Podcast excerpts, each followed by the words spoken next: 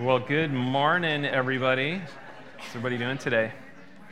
Doing good. Awesome. Well, welcome to Life Point. So glad to have you here to worship with us today. If you are new in visiting, uh, we'd love to connect with you as always. If you wouldn't mind just texting the word welcome to the number on the screen, 406 219 0314. Follow the prompts. And if you're watching online, do the same. We'd love to uh, connect with you. Um, quick couple announcements. Life groups uh, are going to be starting on March 6th. Just a way of reminder, you can sign up on our website, lifepointmt.org. Go to the Connect section and then drop down. You'll see life groups and you can sign up. There's lots of groups that are open and available.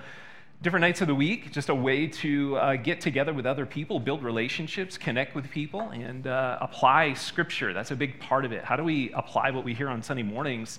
To our lives. And that's a big part of what we discuss in life groups. So I want to encourage you to do that and get involved. I know it's a big step. It's kind of a scary step, I suppose, right? To get to know people, but so, so vital uh, to the life of the church is, is being connected to other people. Uh, the other thing is we have a welcome party coming up on Tuesday, March 1st, uh, Tuesday, March 1st at 6 o'clock. What is a welcome party? Well, it's a dinner uh, and it's a time for you to come, have dinner with us, and really just get to know Life Point. Uh, really just a casual time to talk shop a little bit and talk philosophy. How do we do ministry? What we do, what we don't do, that sort of thing. And just a real casual time for you to come and learn more about Life Point. So if you want to uh, be a part of that, you can go to our website, you can register. We just need to know how many folks uh, are attending for dinner.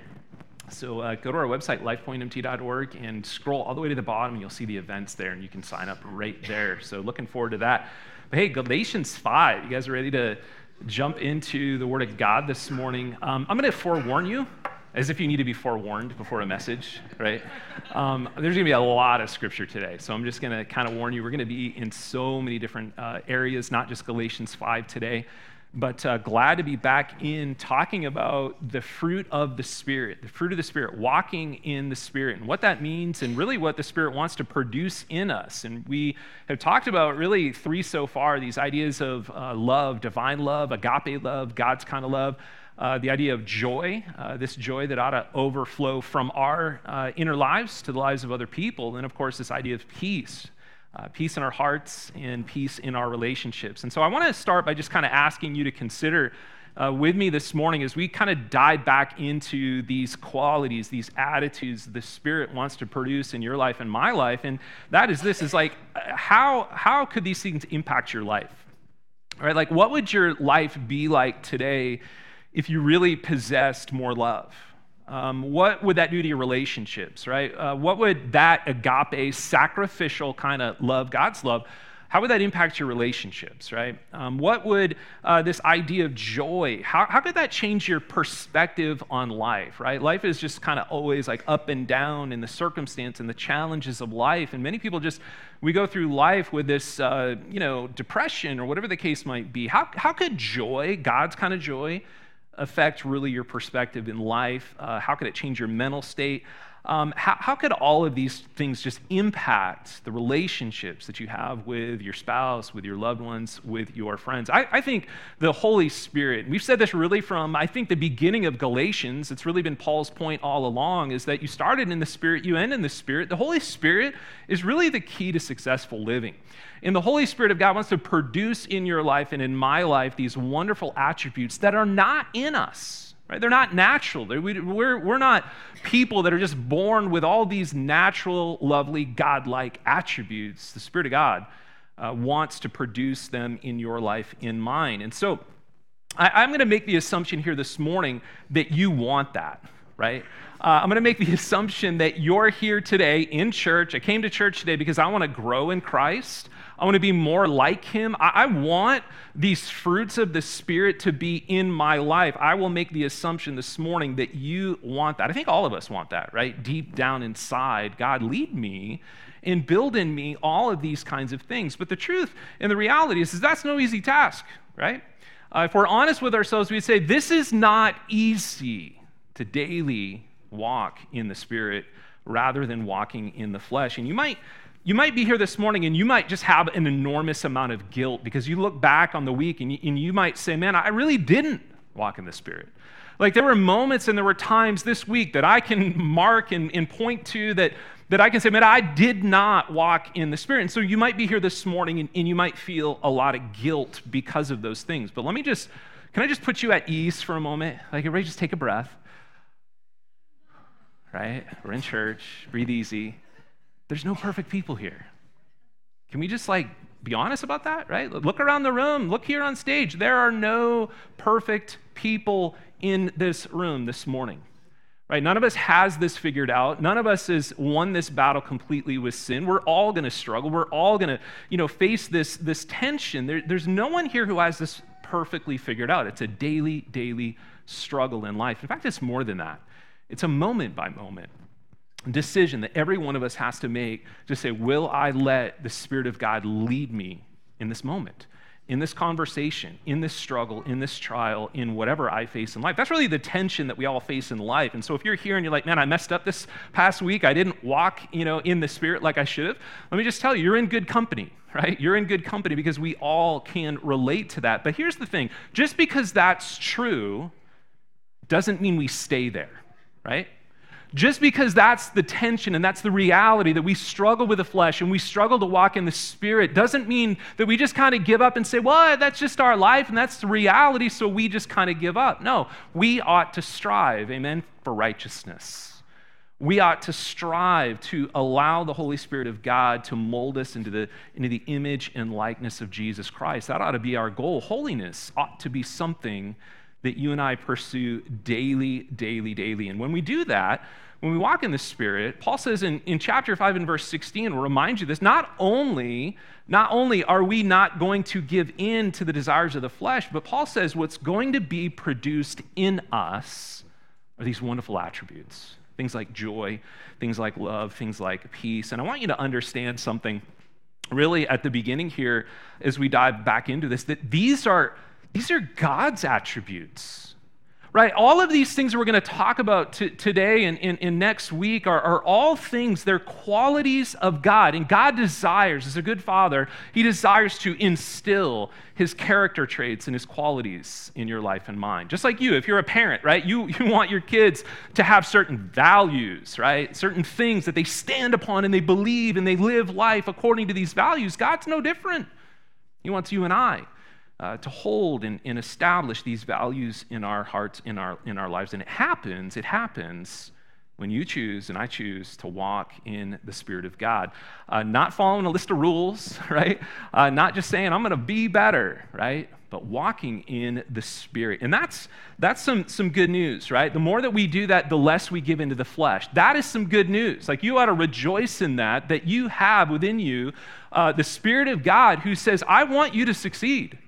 And I'm going to give you everything you need in life to succeed for God. That is some wonderful, wonderful, wonderful news. And so we're going to dive back into this list of nine attributes, nine qualities here that the Spirit wants to collectively, remember, collectively produce in us. Not just like, hey, I want you to have joy today, but we will work on patience tomorrow, right? It doesn't work that way. The Spirit of God wants to produce all of these wonderful things in our lives every single day. And again, we've looked at three so far. We're going to look at three more today. But the bottom line is the same. It's going to be the same this week, and it's also going to be the same next week. So if you're wondering, like, what are we going to talk about? We're going to talk about this next week as well. Uh, and that is this: is that fruit is meant to be shared. Amen. This fruit that, that God wants to produce in us, I so desperately want us to understand. It's not just for you.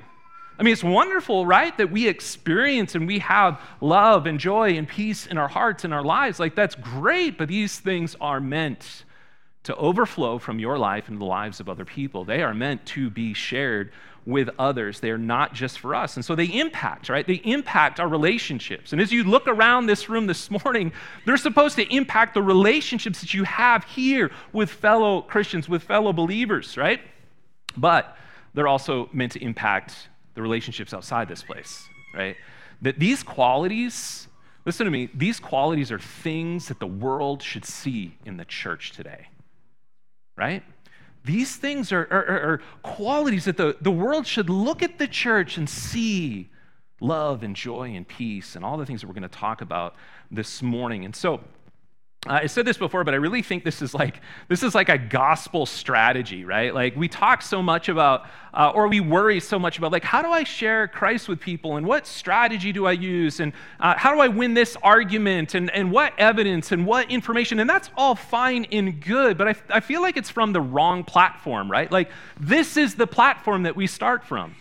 But if, listen, people don't see love, if they don't see joy, if they don't see peace and all of these things in us, man, it doesn't matter how much Bible knowledge you know if they don't see Christ and His Spirit dwelling and living within us. And so this really becomes the platform uh, for the gospel because the gospel transforms lives, right? And if your life isn't transformed, why would anybody listen? Now, I know that's a lot of introduction this morning, and so let's jump uh, into Galatians 5, chapter number 5, and verses 22 through 23.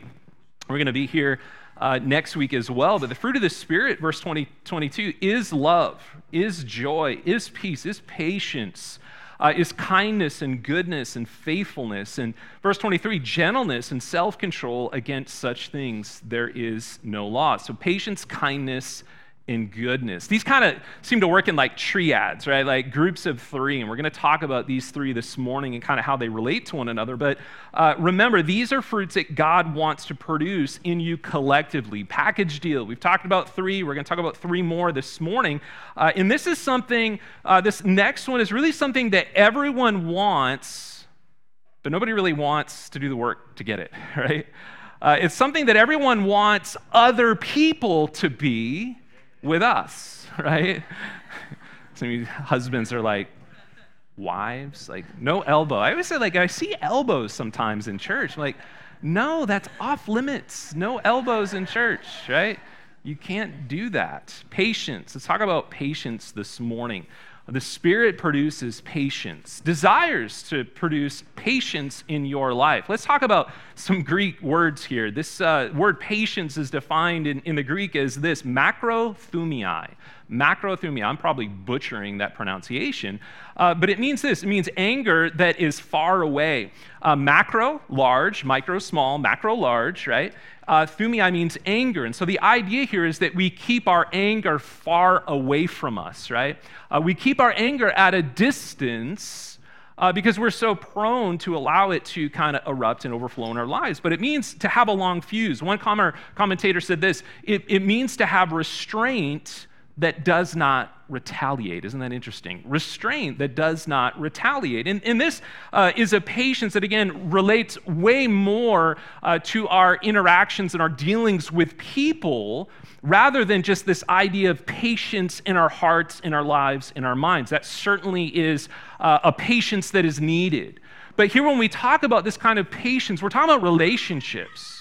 We're talking about how this, uh, this uh, uh, spirit produced attribute of patience is, is meant to be utilized in the context of relationships. But we need patience, don't we? Right? We need patience, certainly, for our circumstances in life, and that is so important and necessary. In fact, Scripture talks a lot about the need for patience. Let me give you just a few, and here's where we're going to really start to jump into lots of scripture this morning.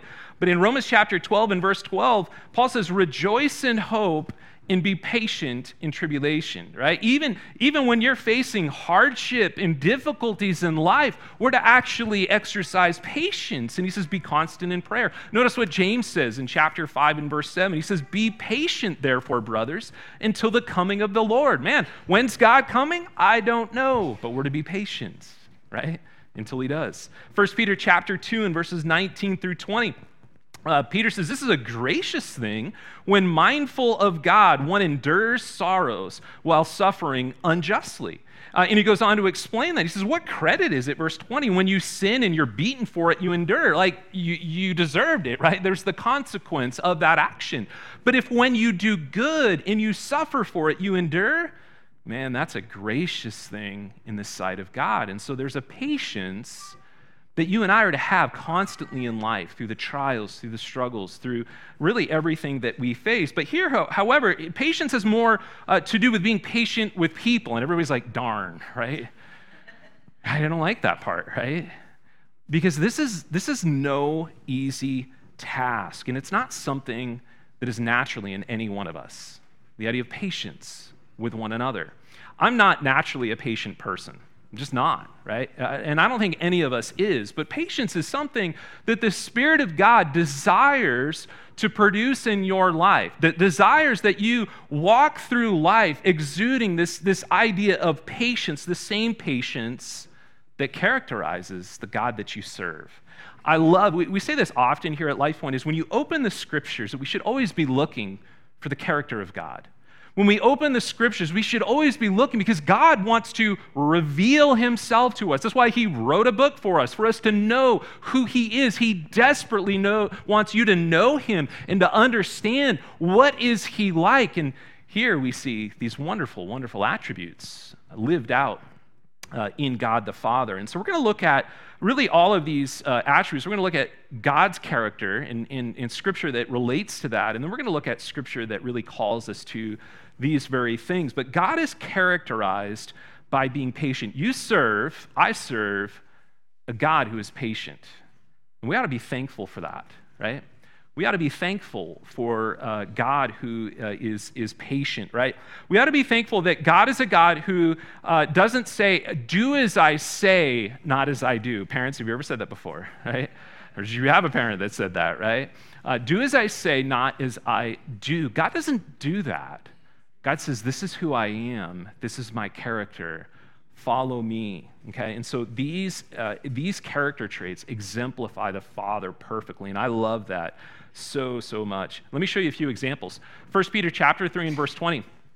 Uh, says this, and this is kind of Peter going back to the days of Noah and talking about the patience of God. He says, Because they, those people living during Noah's time, because they formerly did not obey God, listen to this, when God's patience waited in the days of Noah, while the ark was being prepared, in which a few, that is, eight persons, were brought safely through the water. God's patience waited in the days of Noah. Man, if you read uh, Genesis and you realize how corrupt and how evil uh, the world was, so much so that God was like, I, I can't allow this to go on for 120 years. That's what Genesis chapter 6 and verse 3 says. It says, Then the Lord said, My spirit shall not abide in man forever, for he is flesh, and his days shall be 120 years. And so God was patient with a corrupt, evil, wicked world who hated him for 120 years. This is the patience of God.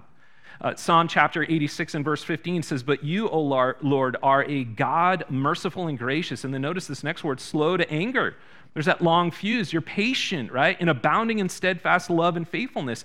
Uh, and then in uh, Galatia, or excuse me, Romans uh, chapter 9, verses 22 through 23, just write that one down because we're not going to, I already know, we're not going to have time to get through all of this this morning. Uh, but I'll give you one more. First Peter, uh, or First Timothy chapter 1 and verse 16. We'll jump to this one. Peter says, But I've received mercy for this reason, that in me as the foremost, Jesus Christ might display his perfect patience as an example to those who are to believe in him for eternal life. So make no mistake about it. God is patient, right? Jesus himself wants to display patience the patience of God to us. And so uh, God is patient, He is slow to anger. This is the very character of God. I like what Matthew Henry said. He said this He said, uh, This patience is a patience to defer anger, and then listen to this a contentedness to bear injuries.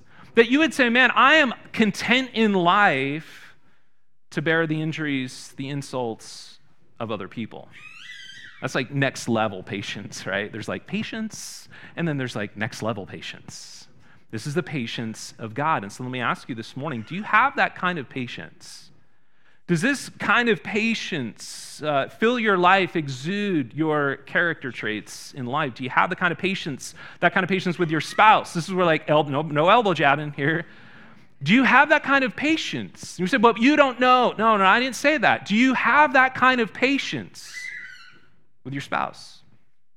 Do you have, we're to get like marriage counseling this morning. like, an, I can already feel it. Like, like uh, do you have that kind of patience with your kids? Right? Nobody look at Joseph Crawl on the other side of the room. It's just Joseph. He's the only one. Right? And that why is that so important? I, I think it's so important when it comes to family because here's the thing we're so prone to be patient with people that we want to uphold a reputation with. Isn't that true? Like we look around and be like, I, I, want them to think of me in a certain way. And so it's easier sometimes to be patient with people that we don't know, but it's much harder to be patient with people who know us and we live with every single day. These are the areas that we are uh, to be patient in in life. Uh, in, in, again, marriage counseling here, you know, I, I think couples, we, we would benefit so much if we would, we would just be patient with one another. If we would look at our spouse and we would say, you know what, you are a broken sinner who is desperate, desperately in need of the patience of God in your life, and I recognize that. And so, therefore, I'm going to I'm to show patience to you as well. Uh, here's a thought to keep in mind, uh, just for your marriage specifically. Would I want God to show me the same patience that I'm, I'm showing to my spouse right now? Wow, right? Would I want God in this moment to show me the same kind of patience that I'm showing to my spouse right now in the midst of this, whatever, conversation, conflict, whatever you want to talk about, right? How do we get this? We get it from walking in the Spirit. Right? It doesn't come because you say, I'm going to be more patient and I'm going to do X, Y, and Z. We, we walk.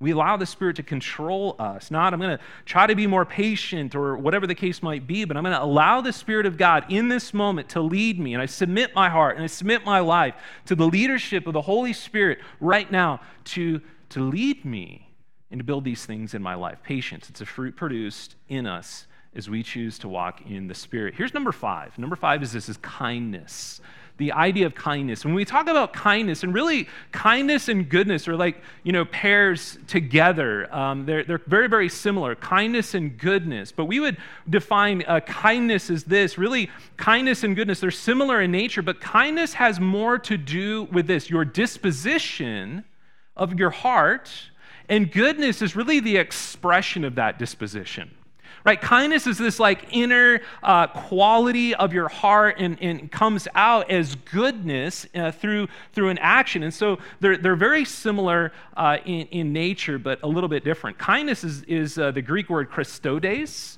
and it means goodness of heart, like it's inside you, right?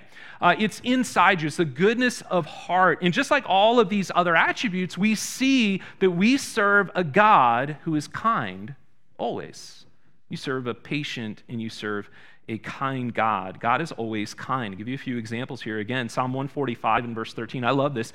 Uh, the psalmist says this Your kingdom is an everlasting kingdom, and your dominion endures through all generations. Now, listen to this the Lord is faithful in all his words, and he's kind in all his works. That everything he does in, in, in life, everything he does is always kind. This is the character of God. Psalm 117 in verse 2 says, For his merciful kindness is great toward us, and the truth of the Lord endures forever. Luke 6:35, a New Testament example. Jesus, the very words of Jesus, he says this: love your enemies, right? Remember this? Do good and lend, expecting nothing in return, and your reward will be great, and you will be the sons of the Most High, for he is kind and ungrateful to the evil. Who is kind uh, to the ungrateful and the evil? God is. It's his character. He's kind always, right? And if God is kind to the ungrateful and the evil, how much more should you and I be? As we look around the world and we think, well, well, they you know, are on a different political aisle than us, or they don't believe the same way that we believe, or they, you know, uh, they don't uh, subscribe to the same ideology that we subscribe. And so we say, well, uh, you know, we'll be kind to those that are kind to us, and we'll be kind to those that we think deserve kindness. But God's like, I'm kind to the ungrateful and the evil in the world. The church, not to be known by these things, right? We ought to be known by these things. Uh, and so, are, are you glad that God is kind to the ungrateful and the evil? I am. Because it's like, that's me. That's me.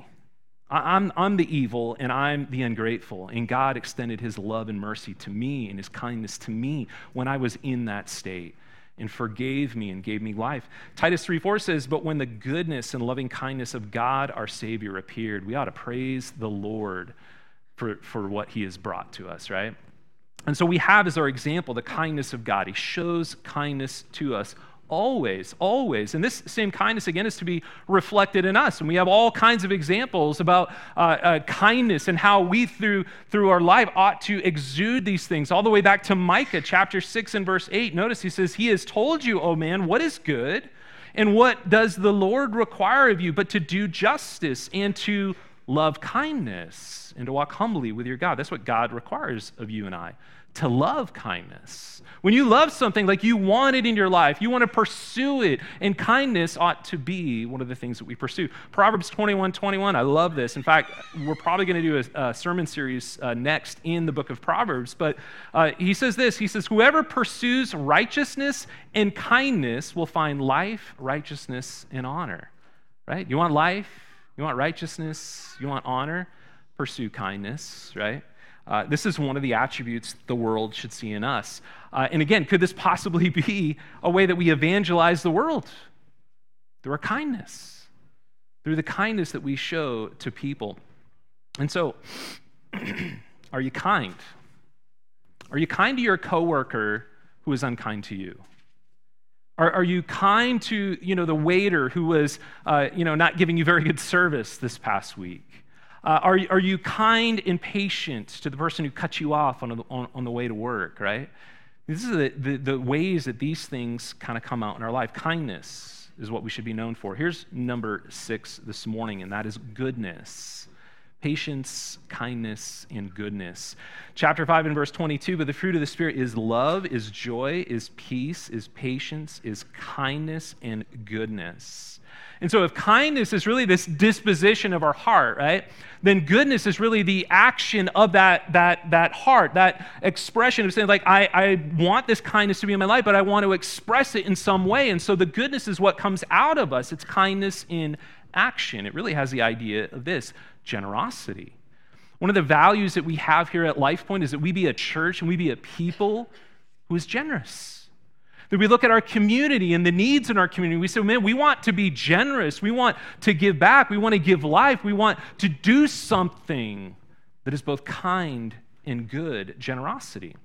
Goodness is uh, defined as this it's agathosune, and it means constructive action reaching out to others. It's constructive, it does something, it builds something, it edifies something. It is good. Again, we have God as our example here. God embodies goodness. We sing that song, God is good, right? Or the goodness of God, right? Do we really believe that? That God is good in all circumstances of life. Here's a few examples. I uh, told you again we'd have a lot of scripture. Psalm 31 19. Listen to this. Oh, how abundant is your goodness, which you have stored up for those who fear you. Think about that for just a moment. God's like, oh, hey, you know, I've got some storehouses in heaven. I've got some storehouses wherever He keeps them. I don't know. But it's stored up for you, the goodness of God, for those that, that fear me, those that reverent me, those that uphold me in life and say, God, you are ultimately the person that I love and adore and I fear in life. And so I worship you. God says, I got some goodness for you.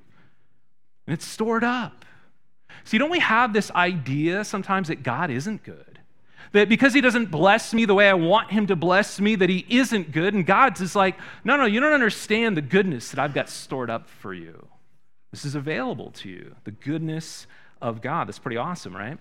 Acts chapter 10 and verse 38 says how God anointed Jesus of Nazareth with the Holy Spirit with power. We talked about that. Jesus walked in the Spirit throughout his, throughout his ministry and in his time on this, uh, this earth. And it says this He went about doing good and healing all who were oppressed by the devil, for God was with him. He went about doing good. Underline that phrase, right? Uh, this is who Jesus is, and this is who God is a God full of goodness. He is good and he does good. In fact, the psalmist says this in chapter 119 and verse uh, 68. He says, You are good and you do good, right? You are good and you do good. Teach me your statutes. And so part of God's character is goodness part of his character, right? And then we have just this plethora of scripture, of course, admonishing us to, uh, to do good always. Let me just give you kind of a barrage of scripture to think about uh, for you know uh, your life and my life as we think about goodness. It's not just relegated to this one chapter and this one verse. That we are to be a people full of good works. Back to Luke chapter six and verse thirty-five, Jesus says, "Love your enemies and do good." Lend and expect nothing in return. Uh, Galatians chapter 6 and verse 10 says, So then, as we have opportunity, let us do good to everyone, especially to those who are of the household of faith. We'll spend a, a little more time on that when we get to chapter number 6 here soon, but no one is excluded from goodness. No one is excluded from us doing good to them, not sinners, not people who live on the other political aisle from us. Do good to everyone, but especially to fellow Christians. 1 Thessalonians chapter 5 and verse 15 says, "See that no one repays anyone evil for evil, but always seek to do good to one another and to everyone." If this isn't enough, I'll give you two more. 1 Timothy chapter 6 uh, in verses 17 through 18 says, "As for the rich in the present age, charge them not to be haughty," right? And you have to say it that way when you read that word. I'm not sure why. Uh, but don't be prideful, right? Don't be prideful uh, nor to set their hopes in, in the uncertainty of riches, but on God who richly provides us with everything to enjoy. And then notice this those people who are rich, guess what? We're rich. I don't care what you have in your bank account or don't. We are rich, right? This is there to do good and to be rich in good works and to be generous and ready to share. This is who we should be, right? And one last verse in Hebrews chapter 13 and verse 16 do not neglect to do good and to share what you have, for such sacrifices are pleasing to God. These are the attributes that are to be, to be built in us. You know, I, I don't know about you, but over the, the past week, uh, week and a half, two weeks or so, God has really been impressing upon my heart this idea of thankfulness for these things that like that that you know so often we we just talk about thankfulness right during thanksgiving but thankfulness ought to be something uh, that that comes out of us all the time. You said why are we talking about thankfulness? I thought we were talking about you know the you know fruit of the spirit. Well they go hand in hand do they not that as we look at all of these things that God wants to produce in us, that God richly blesses us with love, joy, peace, patience, uh, goodness, and kindness, and all of these things that God just abundantly pours out upon our lives, that we would actually look at God and say, God, I'm so thankful for what you've given me.